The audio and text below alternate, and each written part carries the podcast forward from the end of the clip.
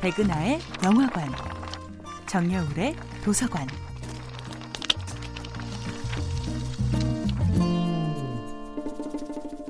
안녕하세요.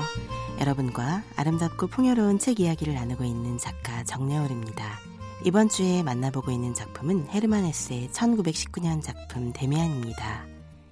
데미안에는 이런 구절이 나옵니다.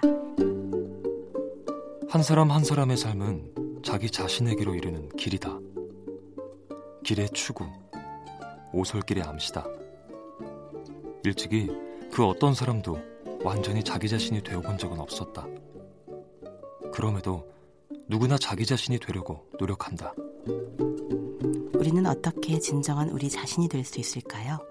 이 멈출 수 없는 질문에 대한 대답이 대미 안에 있습니다. 유복한 환경 속에서 온실의 화초처럼 자라온 싱클레어는 초등학교 시절 동네의 악동 크로머에게 돈을 뜯기며 그에게 정신적으로 지배를 당합니다. 크로머의 교활한 협박과 끈질긴 감시에 지친 싱클레어. 아무에게도 말할 수 없는 고통을 혼자 끌어안고 차라리 죽어버렸으면 좋겠다고 생각하는 싱클레어에게 다가온 친구는 데미안이었습니다. 그는 싱클레어가 미처 바라보지 못하고 있었던 자신의 수치스러운 내면을 바라보게 도와줍니다.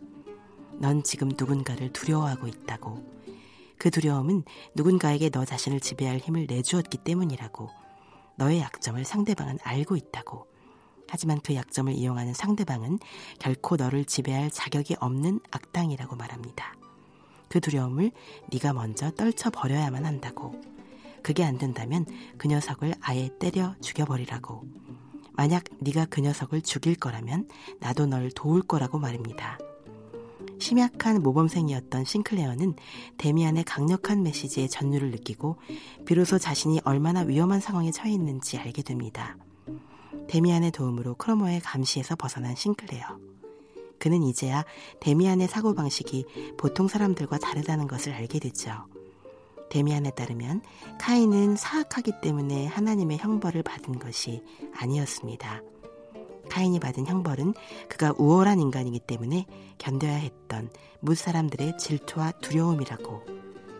아벨의 세계가 약속하는 따스하고 선량한 세계를 믿어왔던 싱클레어는 카인의 세계가 유혹하는 잔혹하며 폭력적인 세계에 깊이 빨려듭니다. 데미안은 악마의 유혹과 천사의 미소를 모두 가진 야누스를 닮은 존재였던 것입니다. 정야울의 도서관이었습니다.